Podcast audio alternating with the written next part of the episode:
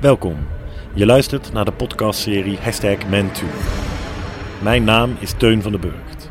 Toon Ervaring samen met Blauwe Maan Tilburg geven middels deze podcastserie mannelijke slachtoffers van seksueel geweld de ruimte om hun ervaringen met jou te delen. Samen met hen praten we over het seksueel geweld, de gevolgen en hun herstel. Op deze manier willen we de taboesfeer van seksueel geweld bij mannen doorbreken.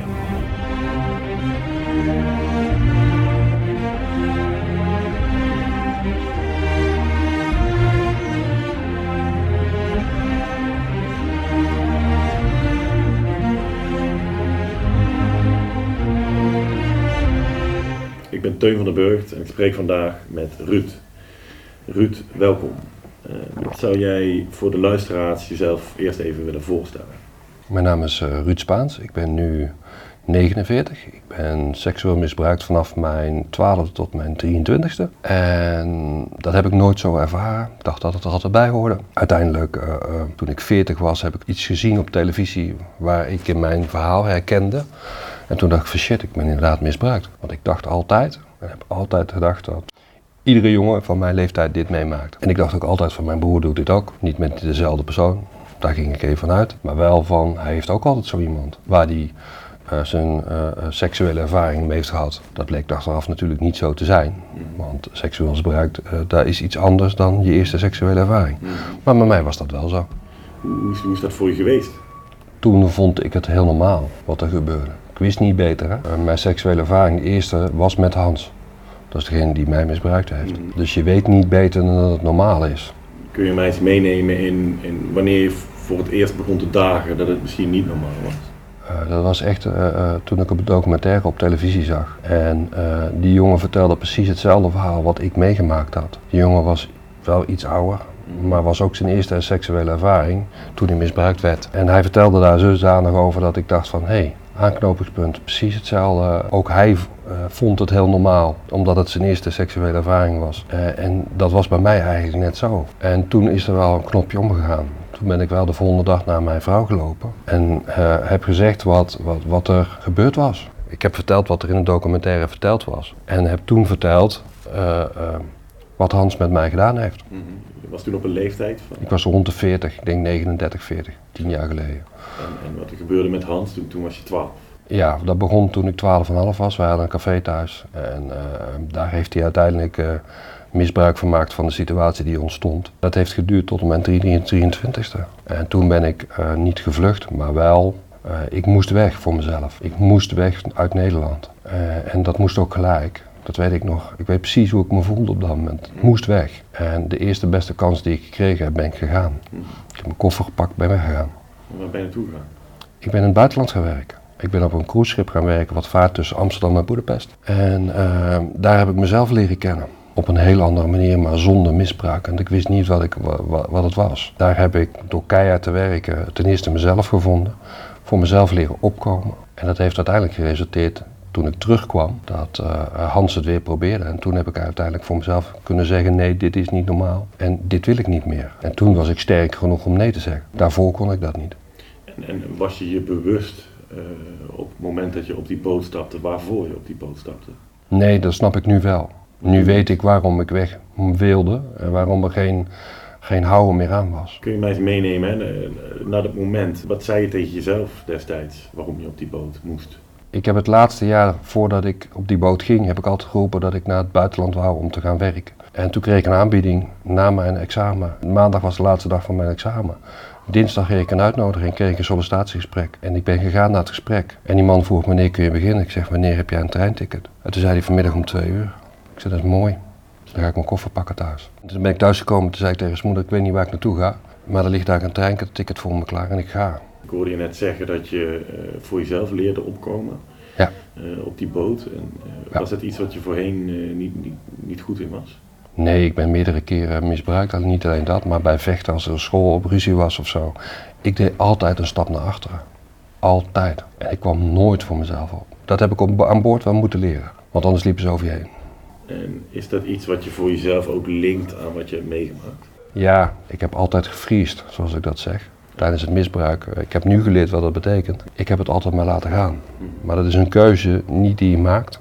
heb ik geleerd. Maar dat is een, die, dan neemt je eh, jezelf, eh, je lichaam het, het over. Een soort instinct. Ja, dat Fight, is- flight or freeze bedoel je? Ja, en daardoor heb ik het overleefd. En dat vind ik het belangrijkste. Ja, zeker. Want anders had ik hier niet meer gezeten, denk ik. Want Hans was veel ouder dan ik. Was in de jaren 25, ik was 12. Ja, dan heb je als jonge man geen keuze. En dan maakt je, eh, eh, je brein maakt een keuze, heb ik geleerd bij Psytrek. Mhm.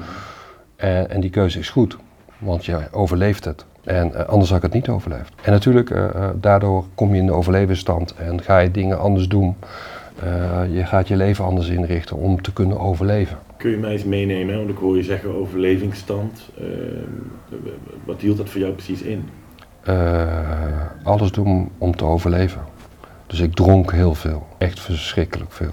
We hadden een café thuis, dus niemand had in de gaten dat je s'avonds twee, drie biertjes mee naar bed nam. Maar ik was wel twaalf. En dat doe je op je twaalfde niet. Althans, ik heb nu dochters. Eh, ik heb er een van 18 en een van 20. Mhm. Eh, die drinken niet. Ik weet dat ze niet drinken, niet omdat ik ze controleer, maar gewoon zou vragen, vind je het lekker? Eh, en je vraagt andere dingen aan je dochters. Je let beter op ze. Gelukkig heb ik een vrouw die met me meedenkt daarin. Als ik de teugels wil aantrekken, ook nog eens tegen mij zegt, ze zijn niet misbruikt. Doe maar rustig. De controle die ik over ze wil hebben, eh ik gelukkig stukje voor stukje, inderdaad heb ik dat ook moeten leren om ze kunnen los te laten. Eh, anders zou je eh, niet uitkijken, mijn verleden meenemen naar hun toekomst. Mhm. En dat is wat ik niet wil. Ze weten van mijn verhaal. Ze weten dat ik bijvoorbeeld dat ik hier zit. Ze weten dat ik het verhaal vertel. Maar ik wil ze niet dat mijn verleden hun toekomst beperkt. Dat is wat ik niet wil. Nee. nee. Nou, mooi dat je je daar jezelf bewust van bent ook, hè? Dat, je, Ja. dat je er bewust niet over wilt dragen. Nee, daar heb ik wel eh, eh, heel lang moeite mee gehad. Maar ook weer sinds dat ik bij Psytrek zit, is dat wel heel erg duidelijk naar voren gekomen. Om eh, ze wat los te laten. Een stukje controledrang eigenlijk om ze te beschermen. Niet con- ja, beschermingsdrang meer. Controle niet, want je moet ze vrijheid geven. Maar ik heb ze wel heel erg op het hart gedrukt van als er iets is, altijd kun je komen. Altijd. En dat is ook twee of drie keer gebeurd. Dat ze naar me toe zijn gekomen van pap, dit heb ik gedaan. Althans, dit is wat me overkomen is. Mhm. En dan wat ik niet had. Mijn ouders hebben het nooit gezien, hebben het nooit geweten. Mijn vader is overleden zonder dat hij het wist dat ik misbruikt ben. Maar mijn moeder weet het wel. En die heeft het ook nooit gezien. Mijn broer heeft het één keer verdacht gezien. Maar die wist ook niet beter dan, althans, die ging ervan uit dat dat niet gebeurde. Omdat je daar eigenlijk niet van uitgaat. Nee. De mensen om je heen verwachten niet dat je misbruikt wordt door een goede vriend van een familie. Kun je daar eens wat meer over vertellen hoe dat eh, tot stand kwam? Hans eh, eh, eh, was een vriend van de familie, nog voordat wij het café hadden. Toen wij het café kregen, kwam hij bij ons werken. En eh, ik als jong broekie van 12 eh, vond het natuurlijk ook wel stoer om mee te helpen thuis. En dat deed ik ook omdat ik dat ook nog steeds erg leuk vind. Ja. En uiteindelijk kwamen we dan na sluitingstijd, gingen we zitten, nog een biertje drinken. Ik dan meestal een Bacardi colaatje, moet je voorstellen op je twaalfde. Eh, meestal waren wij met z'n tweeën die overbleven. Dat maakte hij wel zo, of hij dronk, eh, vroeg of ik nog een, biertje nam op het moment dat de rest naar bed ging. En dan begon het misbruik. Meestal in een vaste stoel. Ik kan me nog voorstellen hoe die me eh, steeds aanraakte. Dat vond ik tot twee jaar geleden, anderhalf jaar geleden heel erg om over, over na te denken. En nu weet ik gewoon dat is gebeurd. Klaar. En je moet ermee leren leven, je moet ermee verder gaan. En ik heb het goed verwerkt, dat weet ik zeker. Ik heb de plekken gezien en her, herzien eh, waar het gebeurd is. Ik ben op plekken geweest waar hij me misbruikt heeft, alle plekken uitgezocht. Mede omdat ze dat in Psytrek zegt, daar moet je naartoe omdat je het niet uit de weg moet gaan. Het verleden is verleden. En daar moet je mee leren leven en dan moet je niet vermijden zoals ik geleerd heb. Mhm. En dat doe ik niet, ik val het aan. Ja, ik ben het echt op gaan zoeken en Ja. proberen om echt in het verleden te laten. Ja, ik weet nog wel na vier dagen op Zijtrek, eh, eh, want daar hebben ze me uiteindelijk van de PTSS afgeholpen. Zeiden ze van probeer naar zo'n plek te gaan eh, waar je misbruikt bent. Probeer het eens. Nou, toen ben ik op vrijdagochtend ben ik naar het café gegaan waar ik altijd misbruikt ben. Ja. Daar ben ik gewoon eens ijsthee gaan drinken. En gevoeld hoe dat voelde, hoe die erva- eh, de ruimte zich vulde. Hoe was dat? Nou, dat vond ik op dat moment eigenlijk heel relaxed. Ik had het verwerkt. Dat was ook echt het gevoel wat ik erbij kreeg. Van ja, ik kan hier een ijsthee drinken. eh, eh, ik kan hier mezelf zijn. Eh, ik kan ervaren hoe het was. De plek waar het was. En dat vond ik eigenlijk dusdanig prettig. Dat ik dacht van ik ga verder. Ik heb natuurlijk wel uiteindelijk de tweede week bij Psytech ook gehad. Want ik heb er acht dagen gezeten. En toen hebben we de tweede week gebruikt om naar de toekomst te kijken. Omdat het verleden bij mij de trauma's niet verwerkt waren, maar het voor 90% verwerkt was. Want op het moment dat je thuis komt van Psytrek moet je nog verder ontwikkelen, moet je nog verder uh, je verleden verwerken. Um, ja, en daar ben ik sindsdien mee bezig en dat lukt heel goed. Er zijn altijd wel momenten dat ik me niet uh, uh, helemaal top voel, maar ik weet wel nu hoe ik ermee om moet gaan. Mm -hmm. En ik denk dat dat het belangrijkste is. Mooi zeg. En, en, en Psytrack is eigenlijk een, een, een instelling waar je therapie krijgt? Of, of, Psytrack is een instelling, uh, een zorginstelling die mensen met uh, PTSS helpt. Er is een diagnose bij mij ooit een keer gesteld dat ik PTSS heb gehad. Daar schrok ik op dat moment wel heel erg van. Maar ja, uh, ik wou er vanaf. Ik wou van die sombere gedachten af. Ik wou weer gaan leven in plaats van overleven. En, en kun je mij eens meenemen in, in wat het precies voor jou inhield, die PTSS? Waar, waar liep jij dagelijks leven tegenaan? Ik had per week drie of vier s'nachts herbelevingen. Heb van vorige week voor de tweede keer in mijn leven een nachtmerrie gehad. En daar kon ik niet gelijk van verder slapen, nee. Maar als ik een herbeleving had, dan lag ik de hele nacht wakker. Want dan voelde ik Hans overal op plekken waar je ze niet wil voelen. Dat zijn de meest verschrikkelijke beelden die ik ooit gezien heb. Omdat je eigenlijk een herbeleving is zien dat je weer misbruikt wordt. Ja, dat, dat, dat was wel verschrikkelijk, altijd. En een nachtmerrie is heerlijk. Tuurlijk, het is niet fijn om een nachtmerrie te hebben, maar ik werd wakker. Ik dacht, shit, ik heb een nachtmerrie gehad. Maar aan de andere kant dacht ik van, hé, hey, ik heb geen herbeleving gehad.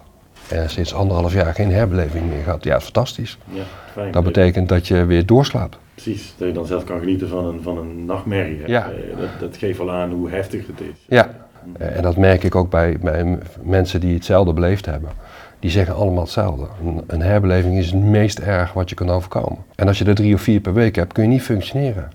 Want ik sliep drie, vier uurtjes per nacht.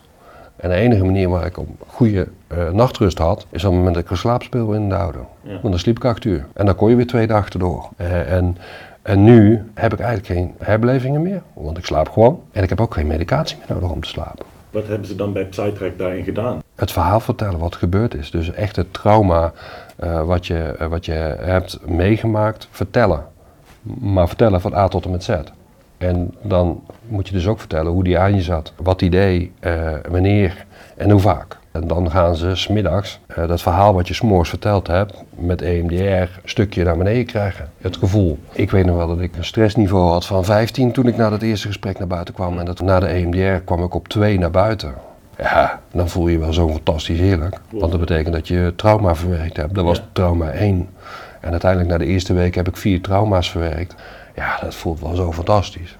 En ik dacht van yes, ik ben er. En dat bleek ook wel. -hmm. Vanaf dag 1. Uh, en dat is het mooiste van het hele verhaal. Bij de tweede keer zei mijn oudste dochter, uh, pap, ga maar. Ik zie aan je, aan je ogen, dat je moet gaan. Want dit doet wel zoveel met je. Voorheen uh, keek je altijd dof uit je ogen. En nu zie ik uh, dat je ogen flinsteren. En dat deed mij zoveel goed. Ik kreeg een appje van mijn oudste dochter onderweg. Pap, word maar beter. Ja, dat is het mooiste wat je kunt krijgen.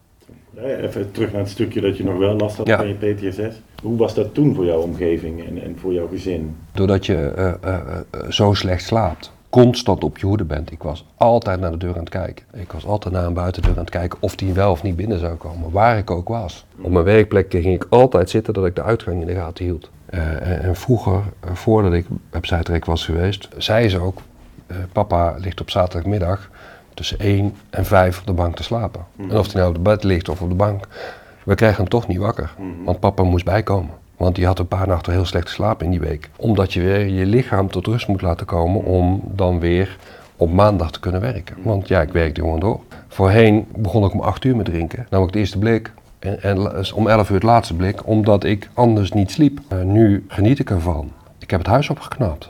De eerste zaterdag na Psytrek zei tegen mevrouw, we gaan uh, klussen in huis. Klussen in huis, dat deed je nooit. Nee, maar dat kwam omdat ik in de overlevingsstand zat. Mm -hmm. En nu leef ik. En nu zijn we samen met z'n allen het huis aan het opknappen. En dat is wel heel, dat is echt, ik ben een heel ander mens geworden.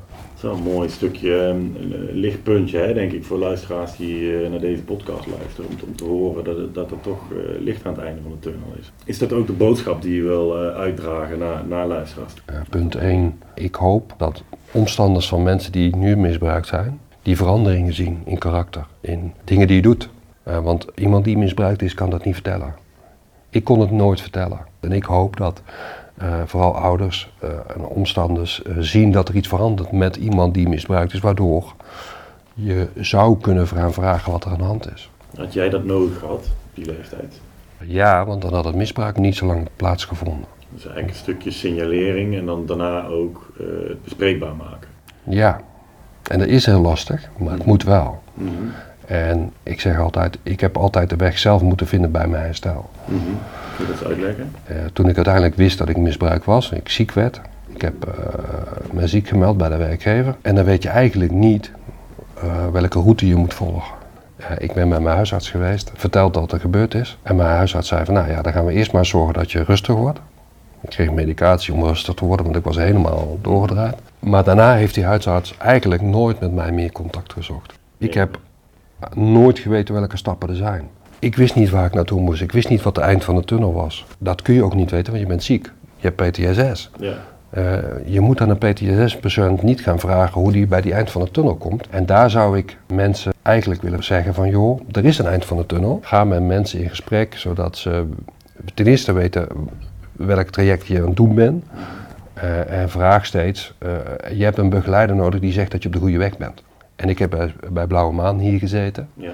Eh, die hebben me eh, gedurende een jaar in mijn ziekte wel perfect geholpen. En die hebben me steeds gezegd dat ik op de goede weg was. En uiteindelijk ben ik bij Psytrek uitgekomen. Dat was mijn redding. En het zou fijn zijn dat je daar een beetje wegwijs in gemaakt wordt, maar vertellen wat, wat, wat de route is. Dus eigenlijk iemand die op de langere termijn bij je blijft. Ja, ik heb iemand gevonden die in mijn kennissenkring die mij eh, geholpen heeft. En ik denk dat heel veel mensen, en dat merk ik ook bij, bij lotgenoten, want ik zit in lotgenoten eh, websites. En ik heb een vriendin eh, aan overgehouden aan Psytrek. Ja. En die zegt steeds, ja maar wat is mijn goede weg? Je moet wel iemand hebben die je kan begeleiden in het traject. Mhm. Die je als buitenstaander eigenlijk helikopterview heeft. Want dat heb je zelf niet meer. En, en, en hoe is dat, want normaliter zou je zeggen dat dat, dat moet binnen het GGZ wel hè, duidelijk zijn zoiets, maar hoe, hoe is dat bij jou gelopen? Ik ben begonnen bij de arbodienst. De arbodienst zei, eh, eh, wij hebben daar iemand voor waar je eh, gesprekken mee kunt voeren. Na 13 gesprekken zei deze jonge dame van, je hebt het nu wel verwerkt. Zij had mij zover gekregen dat ik weer ging werken. Een week voordat ik weer ging werken kwam mijn grootste terugval die ik ooit. Eh, dus dat betekent dat het nog niet helemaal verwerkt was. Dat kan ook niet in 13 gesprekken. Toen heb ik wel gezegd van, ik ga andere hulp zoeken dan bij de arbodienst. Toen ben ik bij die vriendin van mij uitgekomen en die heeft eh, een stukje regie overgenomen. En die heeft als eerste gezegd, ga nou eens met de huisarts kletsen. Tussen het moment dat ik de eerste keer ziekmelding was en uiteindelijk weer terug naar de huisarts, daar zat negen maanden tussen. Dus eigenlijk denk ik dat er drie momenten, drie, drie hoofditems uit mijn verhaal te halen zijn. Op het moment dat jongelui heel anders eh, eh, gaan reageren of andere dingen doen die je eigenlijk niet bij de leeftijd verwacht, zou een teken moeten zijn voor de mensen om die jongelui heen. Er is iets aan de hand. Ga met zo iemand eens kletsen. En nogmaals, ik wil met mijn verhaal vertellen dat je van het eind van de tunnel kan komen. En wat ik veel zie eh, op forumsites eh, waar je tegenwoordig op kan zitten, Facebook, eh, dat mensen niet geloven dat er een eind van de tunnel is. Maar die is er. Mhm. En dat is fantastisch. Eh, wat ik ook heel veel zie en wat ik ook altijd gedacht heb, dat het mijn schuld was. Op, op, op wat voor manier? Wat zei je dan tegen jezelf? Ik heb het toegelaten. Mhm. Kijk, in het begin, eh, toen ik 12 was, wist ik niet beter. Maar er is een kantelpunt geweest. Iedereen vraagt aan mij ook altijd van, joh, in die periode heb je bijvoorbeeld een relatie gehad met een vriendin. Ja, ik had een meisje en gewoon een relatie mee gehad. En dat was voor mij wel een moment dat ik dacht van, hmm, het is wel vreemd dat ik en eh, eh, een relatie heb en aan de andere kant Hans Mhm. was er altijd bij. Alleen, ik heb nooit tegen Hans nee kunnen zeggen. Nooit tot het moment dat ik in het buitenland ben gegaan. Toen heb ik nee kunnen zeggen, maar daarvoor kon ik het niet. Omdat Hans altijd zo'n controle over me had. Maar niet alleen het feit dat Hans eh, eh, me misbruikte, maar hij kwam ook voor me op. Als ik een discussie met mijn ouders had waar hij bij zat, hij nam het altijd voor me op. Ja, tuurlijk, ik snap het wel, achteraf. Hij wou maar één ding. Hij was de predator, zoals ik het altijd zeg. Verwarrend eh, op die leeftijd. Ja, maar dat is ook heel verwarrend. Ja. Ik vond dat Hans er altijd bij hoorde. En ik heb dat ook wel eens, eh, ik weet niet of ik jou dat verteld heb, maar Hans is getuige geweest op mijn bruiloft. Omdat ik Hans er altijd bij vond horen, was het mijn beste vriend. Ja, omdat ik niet wist dat het misbruik was. Maar zelfs toen ik nee had gezegd, zelfs daarna is het door onze relatie gewoon doorgegaan. En hij is wel minder geworden, omdat Hans me niet meer kon misbruiken. Maar hij was er altijd nog wel. En ik vond dat ook heel normaal. Maar het is achteraf gezien, als ik er met de, met de ogen van nu naar kijk, wel heel vreemd. Mhm. Maar aan de andere kant denk ik van ja, het was zo. En eh, eh, dat moet je jezelf ook niet kwalijk nemen, heb ik geleerd. Doet, doet dat nog iets met je, nu je er achteraf... Uh... Nee, nu niet meer. Ik heb daar wel heel lang over getwijfeld. Het verleden is dus zoals het is. Mhm. Ik kan daar niks meer aan terugdraaien. Hij heeft misbruik van mij gemaakt, niet andersom. Hè? Mhm. Ik ben slachtoffer. En slachtoffer ben je omdat iemand anders misbruik maakt van je vertrouwen. Dat stukje schuld heb je los kunnen laten ook. Ja, het is mijn schuld niet. Nee. Punt. Nee, precies. Dat heb ik altijd gedacht. Ja. Ik heb hem toegelaten. Nee, mijn brein, want zo heb ik het geleerd opzij trekken, die zeggen gewoon keihard. Mijn brein maakt in een split second een keuze. Laat ik het toe, ga ik boos worden of ren ik weg? En als je het toelaat vriezen, is dat goed, want het is een overlevingsstrategie. Nou Ruud, bedankt eh, voor, jou, eh, voor jouw gesprek eh, vandaag en wat jij met ons hebt willen delen. Ik vind ja, een hele mooie boodschap. Hè. Vooral wat ik net al zei, voor mensen die echt in die positie zitten, die, die, die het einde van van de tunnel nog niet zien. Eh, hè, wat, wat daarvoor belangrijk is geweest in jouw herstel en, eh, en hoe jij het allemaal hebt gezien. Eh, dus ja, ik wil je echt eh, super bedanken eh, dat je hier aan mee wilde helpen. Graag gedaan, Dankjewel eh, Ruud. alsjeblieft. Dankjewel voor het luisteren naar hashtag Man2. Mocht je tijdens het luisteren geraakt zijn of verdere vragen hebben, weet dan dat je contact kunt opnemen met Blauwe Maan Tilburg. Bezoek de website Toon Ervaring of klik op de linktree.